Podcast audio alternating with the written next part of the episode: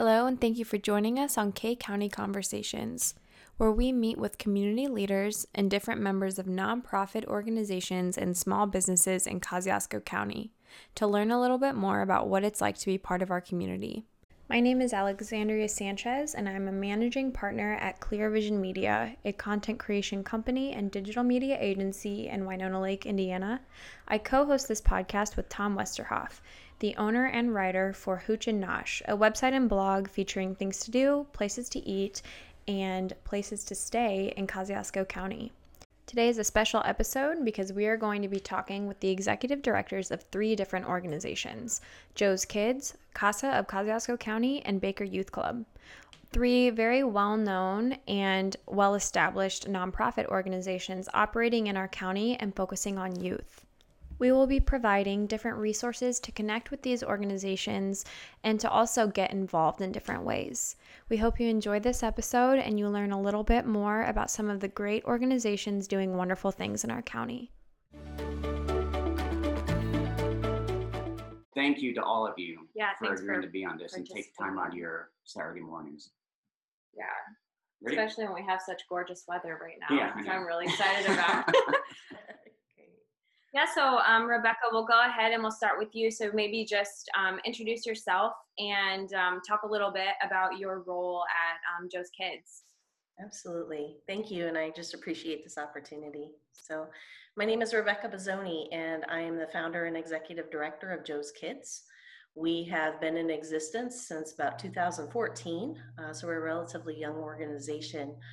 Um, I am a physical therapist by training, worked uh, with Indiana First Steps, which is an early intervention program, and uh, saw a need for a pediatric therapy center in our community.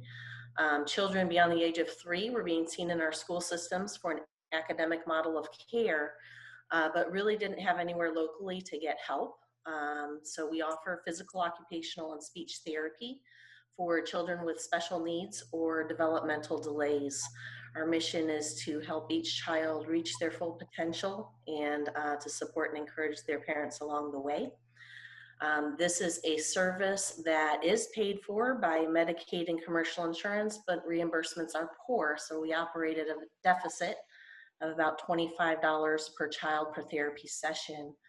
Because of this loss, there aren't a lot of us doing this in Northern Indiana. And before we opened up, children were, families were traveling up to an hour each way to access care outside of our county.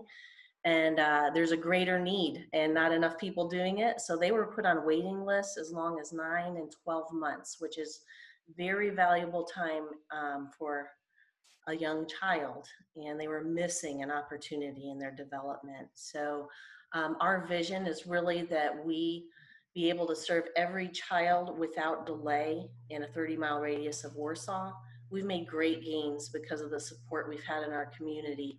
And we've brought that average waitlist time from the day of referral to the day they're first treated at Joe's Kids down to 37 days, which compared to nine to 12 months, we're pretty, we're pretty proud of that. Erin, I know your time at CASA has been limited, but do you want to? I know you have a history with the organization, so you want to tell us a little bit about that? Sure, thank you. I'm Erin Rowland Jones. I have just for a very short time been the executive director uh, at CASA of Kosciusko County. Prior to that, I was a practicing attorney for over 14 years, and I practiced primarily in the areas of family law, and I did a lot of work within the child in need of services area.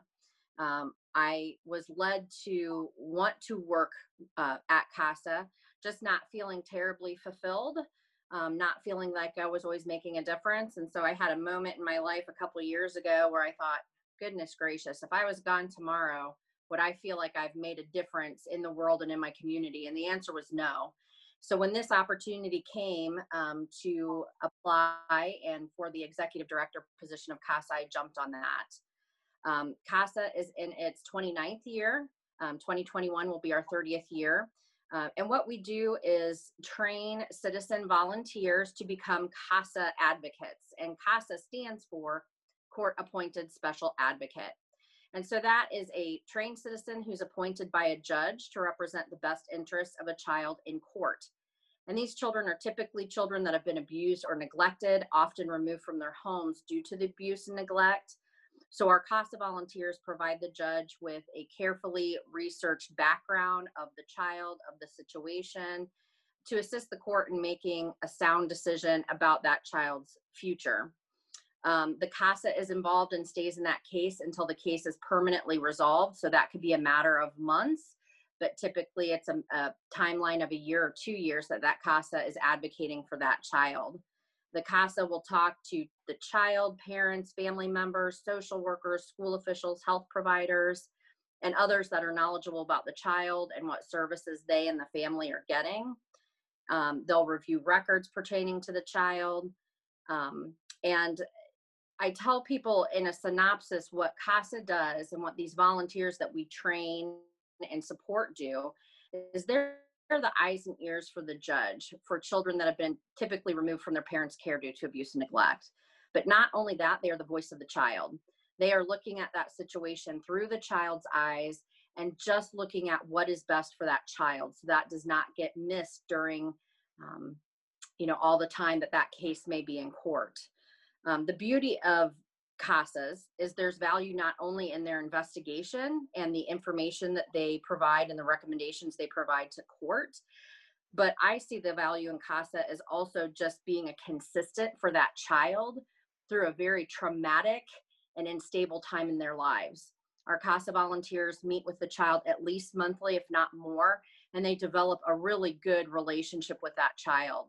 And so oftentimes I see that that CASA volunteer may be the only consistent person in that child's life for a number of years. Um, they're a positive influence. They love that child, and the child usually loves them. So, you know, not only are our CASAs um, assisting the courts in helping to see what's best for the child, but they are also somewhat of a mentor and a positive influence, just their presence during that traumatic time in the child's life. Um, CASA is a nonprofit agency, so we get all our funding through grants and fundraising. Um, so, uh, you know, certainly the support of the community has been terribly important for us and, and a blessing. Tracy Furnivall, I'm the executive director of Baker Youth Club. Um, I'll be starting my 18th year here in October. Um, so been here a little while. Also was a former board member oh, back in the early 90s, middle 90s. Um, and also was a former uh, club member as a young child growing up. So a little bit of history in our organization. Um, I think other than maybe the Red Cross, and I'm not sure, I'm not 100% sure, but I think Baker Youth Club might be the oldest not-for-profit organization in our county. Uh, we started in 1926 uh, so, you know, we're barreling in on 100 years here in a few years, which will be an exciting time for our organization. Uh, so that's exciting. But, you know, back in the day when, when uh, club started and when I was even attending, it was just kind of a safe place for guys to get together. It was actually called Baker Boys Club. Uh, Coach Litchenwalder, our second director, would swear up and down that we never kicked a girl out. They just never came because they were too scared, I think.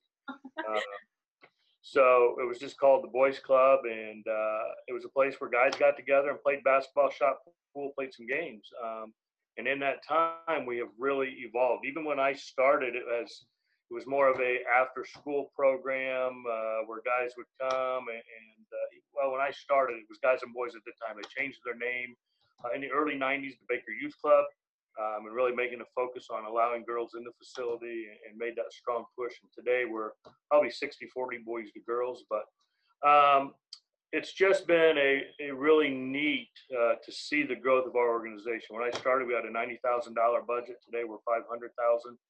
Uh, we saw maybe 40 kids uh, a night. And if we did, that was a booming night to today. County-wide, we see well over 300, probably close to 250 kids daily.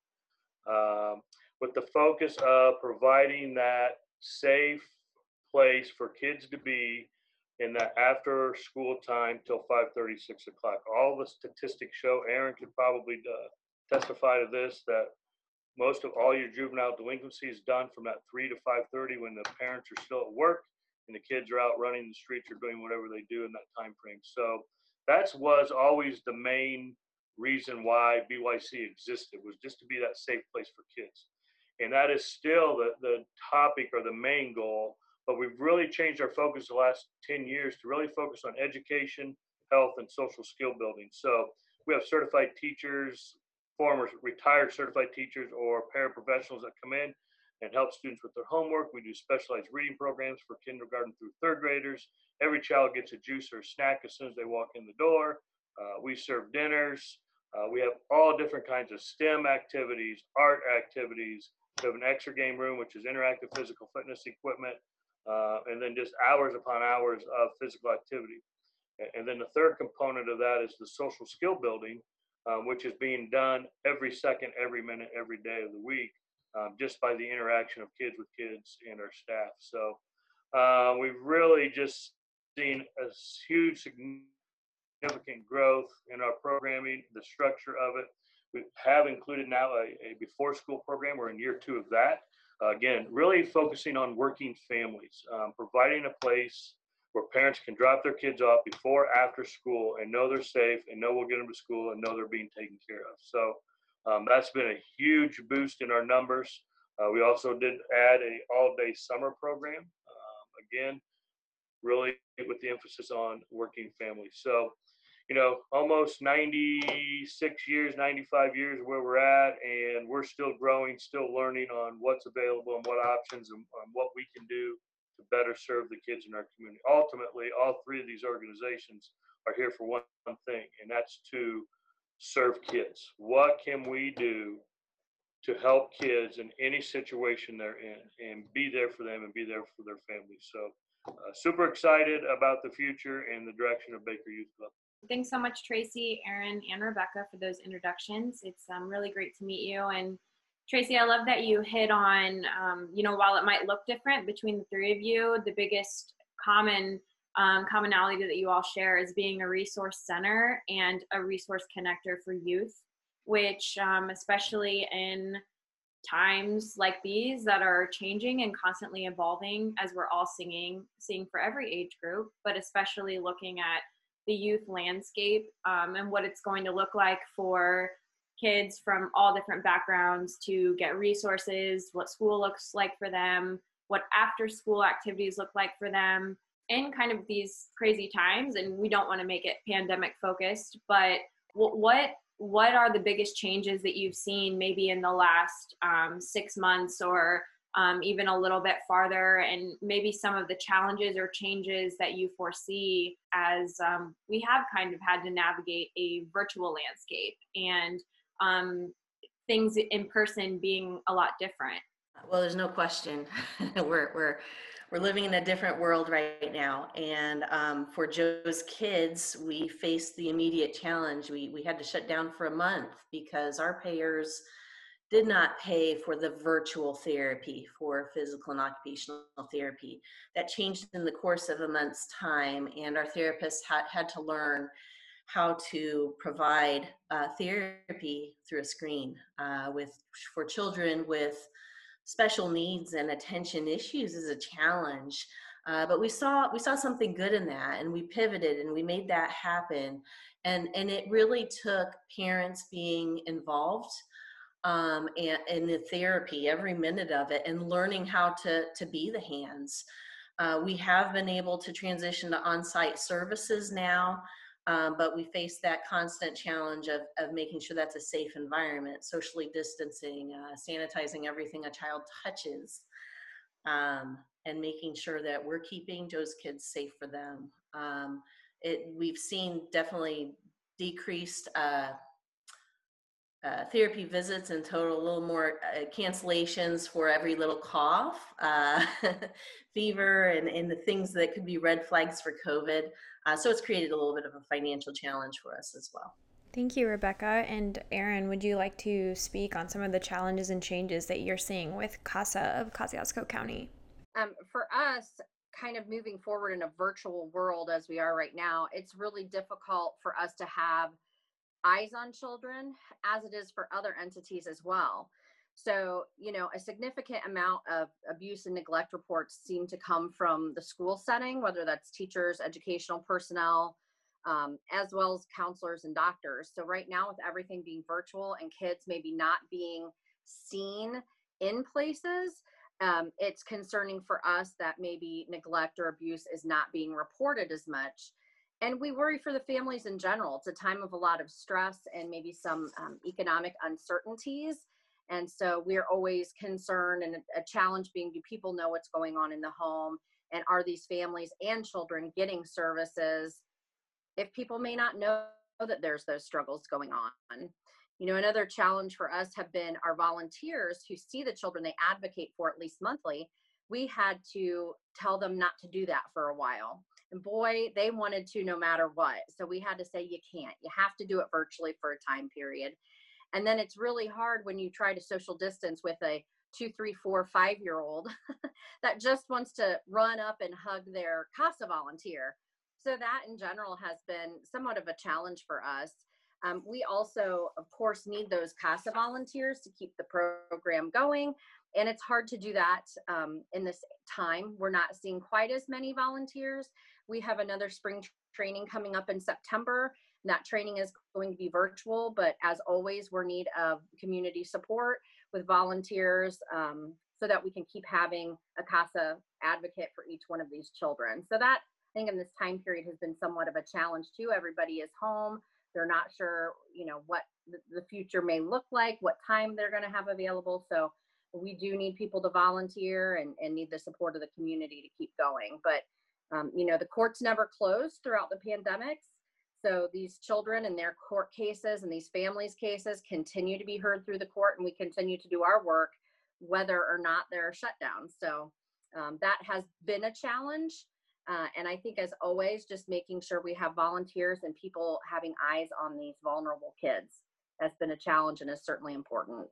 Yeah, I think um, ours are almost in line with, I think we all are seeing very similar challenges. And I think the biggest frustration for me uh, as the director was when we had to shut down on March 13th, I think was the day when like the whole world came to a screeching halt. Um, um, and then to wake up the next Monday and, and come into the facility and not have kids. Um, that was tough. And as Erin, you know, these kids are coming here for many different reasons, but mostly they're coming here because this is their safe haven. Um, this is their safe place, and their homes may not be, whether it's abuse or no food or drug abuse or whatever that situation is. We have now left those kids in that environment, um, and that was the biggest challenge. You know, I, I operate on. I don't. I don't worry about money. I don't worry about anything other than providing. Do what we do, and that's be here for kids. And so to me, that was a very difficult time. Um, uh, very excited when we were able to open up June 1 for our summer camp. We went 10 weeks of a summer camp and we had no problems, knock on wood. Uh, everything went great, other than our numbers were down. And we, and we understood that. Um, there's still a lot of uncertainty out there, and people just are nervous to maybe send their kids or to get out. And we understand that. Um, but to at least have the doors open and provide that uh, was awesome. But it also comes with okay, now we're going to do this, and how do we do it safe? Like Rebecca mentioned, you got to clean everything. My gosh, um, you know, it, it's crazy. We clean more than we interact with kids right now, and it stinks. Um, but you, you have to do that stuff. So, know, the challenge of not being here for your kids and now excited to have them, but the challenge of making sure you're providing that safe environment because you don't want to be that organization that has a breakout with with the virus or something like that. So you work your tail off to make sure you're keeping kids apart. You got to. I'm staffing four to six more staff than I need to at about five thousand dollars a school year per staff. Do the math on that. It's not cheap. And then all your chemicals. It's not cheap. Your sprayers. They're not cheap. I got six hand sanitizers throughout the building. I mean, it just all adds up. So you go from the concern of safety to now I try not to worry about money, but you know, I like to get paid every other week. And so I always take a look at that checking account and make sure things are good. Um, but it's tough. Um, I know Erin said earlier, we are very blessed and fortunate to live in the community we live in. Uh, we're, we are strictly an independent organization. We get United Way funding. Uh, about 15% of our budget's United Way. The rest of it's fundraisers, local grants. Uh, we do not do any state um, government grants. Uh, we are strictly local funds. And Um, so we rely heavily on the community, and we're getting ready to rely heavily next Thursday with our virtual event. And um, um, those are important times for us to be able to provide the extra staffing, provide the chemicals, and do everything we need to do to keep our kids safe because that's ultimately the goal. So, yeah, challenge was not being here for the kids, challenge of reopening and making sure we're safe, the challenge of just continuing to get the funding to come in to do what we do um, and provide for the kids. And Tracy, you mentioned funding. That's one of the, the many issues along with staffing, paying for supplies that we're facing during these times. What can the community, all three of your nonprofits are focused on children. What can the parents, relatives, siblings, uncles, aunts, friends of these children do to help you now? Because I know we haven't been able to have a lot of fundraising events because of the social distancing rules in place. I know some of you are switching to virtual events. We know the impact probably won't be the same. Uh, I know at CASA we've had to cancel some of our summer events. How do, maybe we'll start with Rebecca. How, what can the community do to help you when those normal avenues aren't present? Um, that's a great question. And it's always hard to say our greatest need is money. Um, and it is. And um, there, there are a couple of things. We we have a child sponsorship program, so um, that that's basically regular monthly giving to cover the cost of therapy for a child. That twenty five dollar deficit that we operate at. Um, and so so that's huge that ensures that our services stay available even in the hardest of times in a way that doesn't break the bank um, it's, it's a small donation each month um, we also are faced with that challenge with keeping everything clean and supplies sometimes running short. So if people want a tangible donation to help out, boy, we love hand sanitizer, bleach, and rubbing alcohol and uh, latex gloves these days. Uh, so that's an easy way to contribute. And if I can just build on something Erin said earlier, I'm certainly not. Um, she's she's probably better to speak on this, but you know, when the schools closed, again, um, there, there were less eyes on our kids. Um, when we were operating in a virtual atmosphere, our case manager was not going into homes to do those initial, initial home visits.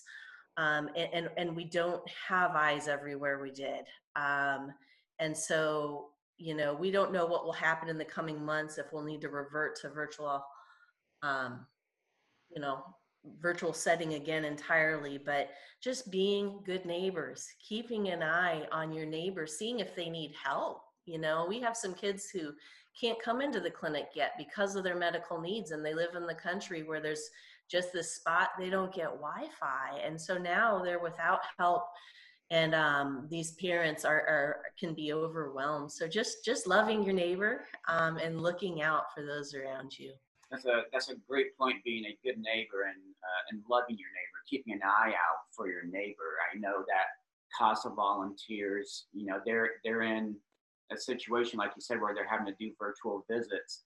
You know, how can the community help CASA? You know, we know fundraising is an issue, but what can I guess what can the name what can the community's neighbors do to to help CASA? Well, again, as you said, outside of, of money donations, we are a nonprofit as well. We get we're lucky that we get some support from the county. Our offices are held in the Justice Building, um, which is great because we have to go to court for these kids and things like that. But outside of the financial aspect, we always have a need for volunteers. That's the heart and soul of our program are those CASA volunteers. And so, um, you know, abuse and neglect does not stop during a pandemic.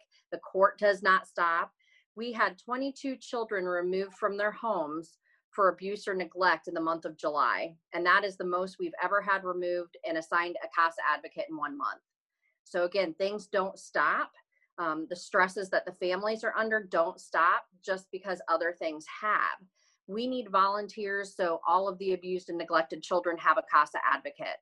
Um, we do have a training starting in September so if any of your listeners are interested in becoming a volunteer or discussing what it takes to become a volunteer, they can always go to our Facebook page or our website, which is www.casachildren.com, or call us at 574 372 2401.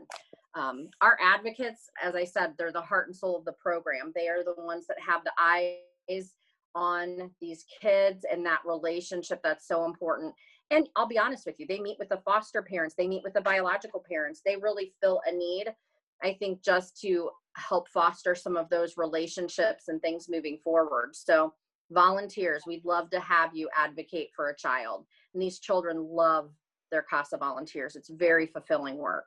Tracy, I know you mentioned that BYC is one of the oldest nonprofits in the county. You, even with the popularity and uh, of the club, you probably still face some issues, even as popular as it is. Can you address some of those and what the community can do to help you in those? Yeah, um, I, I want to revert back just to my comment when I said I never worry about money. That doesn't mean we don't need money. we always need monetary donations. Uh, relying heavily on the local community only is uh, very important for us. So um, I try to focus on what we do, and hopefully, if you do what you do well, the money will come in. That's kind of what I was getting at. But um, yeah, I you know Rebecca said it. The hardest thing to do is ask and say, yeah, our biggest need is money. Well, that is it. Um, but there's also many other needs uh, from, especially today, from all the chemicals and cleaning supplies that we need. Uh, you know, we serve meals every night, so to maybe drop off a couple boxes of chicken nuggets or chicken patties or spaghetti or whatever to help us provide a meal for that night for those kids, because many of these kids, um, other than the school lunch, uh, that may be the only meal they're getting, and so for us to be able to provide that provide that dinner is crucial. Um, typically, volunteers are, are, are crucial to our programming because we're not you know, we staff, we're about one staff per 17, 18 kids. So we're not a one on one or one on two program. But to have extra volunteers come in to maybe latch on to those handful of kids that need that uh, extra attention um, is vital. Uh, unfortunately, you know, in today's world, we're not allowing outside volunteers in. It's staff and members only. So hopefully we can get to that point um, when that happens again. But uh, I, I, think the biggest thing you know, it's hard for me because one, I've been involved in the organization, you know, since the 70s um, as a member and now as a director. Uh, I forget that our community has changed greatly. We've become very regional with our orthopedic places. And some, many of the people have no idea about Baker, no idea about Joe Kids, no idea about CASA. Uh, or they hear of it and, you know, they don't know the depth of what we do. So I think I don't know if it's a need, if it's a need that I need to fill, where I need to do a better job of uh, communicating with our community on the depth of the programming that BYC offers. So if there is a parent, a, a CASA parent, or a CASA volunteer who has a kids, or uh, Rebecca may have a family that needs some before or after school care, that they know that they can get that here. So uh, I think the need is to just continue to spread the word of the depth of our programming and what we can offer and work together with other organizations. Absolutely. Um, I think that right now, going back to you know being a good neighbor, looking out for each other, and kind of finding ways to um, be connectors throughout our community is really important, especially when we do have so many great resources um, I think that kind of the last thing we wanted to offer for um, the three of you is just to give you an opportunity, and and I think all three of you have kind of spoken a little bit on this, but maybe plug in some of the best ways to connect with your organization or some things to be um, looking out for on the horizon, whether it is a virtual event or um, any kind of community spaces that you will be providing so people can learn more. Um, and that way we can kind of help spread the word and um, get the word out about what you all are doing and doing so well in Kosciusko County for our youth. Yes, so we do have um, a virtual event this year. Um, we've always had a dinner tailgate and auction in the fall that we've relied heavily on. And uh, just to keep things safe, it's going to be virtual this year. Um, Information will be available on both our, our webpage, www.joes-kids.org, um, as well as our Facebook page uh, in, in, terms of how to register and um, to be involved in that event, how to tune in the night of September 19th. Um, and get to hear one of our stories. We're going to be uh, sharing the story of Phoenix Sailor um, and and how you know what Joe's Kids has meant to their family, um, and and kind of what what these times have meant for Joe's Kids. Um, we also have information on the child sponsorship program available on our website. So thank you. Yeah, I just want to also thank Tracy and um, Rebecca. We don't work in a vacuum. Um, a lot of our kids are Baker's kids, possibly. They may be getting services at Joe's kids. I think we all, um, you know, our CASAs are aware of the services available. So um, for us to be able to partner with one another and i think our community service providers do a really good job of that but so i want to thank tracy and rebecca for the jobs they do you know our our kids need their services as well the kids that we look for um, a, major part of our funding comes from our um, holiday festival that's november 13th uh, it's always held november it's a great gala a huge event Unfortunately, this year it will be virtual, but we're really excited. Uh, we've got a really interesting virtual event planned uh, that's in the works on November 13th. We are going to bring the gala to you, to your home. So we have some interesting ways we're going to do that. Um, we are going to be putting more and more information about that out on our Facebook page and our website, again, www.casachildren.com. And as I said earlier, we always need volunteers. So we do have a training coming up in September. So anyone that's interesting could interested can certainly reach out to us there. Um, but you know, we have an amazing caring community and great organizations um, like Tracy's and Rebecca's. And I just want to thank them and the community for their support, whether it's monitor monetarily helping us or volunteering. You know, I don't think any of us could do the jobs we do and support the vulnerable populations we do without the support of each other and the community. So thank you. Yeah, for Baker, um, we uh, we're kind of like uh, Rebecca and CASA. We we have we each have our own big events, and uh, I feel bad because we're kind of creeping into Rebecca's and, and Erin's events here. Ours is supposed to be in March. We rescheduled for May, and uh, that of course that I knew it wasn't going to work, but I did it anyways. And um, and here we are in August, and uh, we're, we're, we're going to pull it off virtually next Thursday.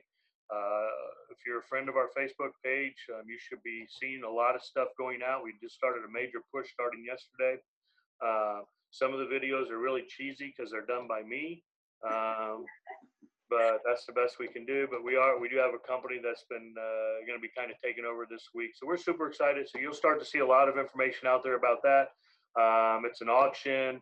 Uh, we, we also have a testimony. Uh, Austin Rittenauer is a former BYC member, a kid that I remember kicking out. I can't tell you how many times I kicked this young kid out. Um, he had anger, uh, anger issues and came from a really dysfunctional home. And um, today he's married with a child and is a police officer in the Elwood area. You talk about a success story. This is Austin, Ritten, uh, Austin Rittenauer. So I cannot wait uh, for the community to chime in next Thursday at 7:30 on our Facebook page and hear his his story. Uh, we also have Kyle Duke. Sheriff Dukes is going to be speaking about BYC. We have uh, head coach, uh, football coach Bart Curtis will be there.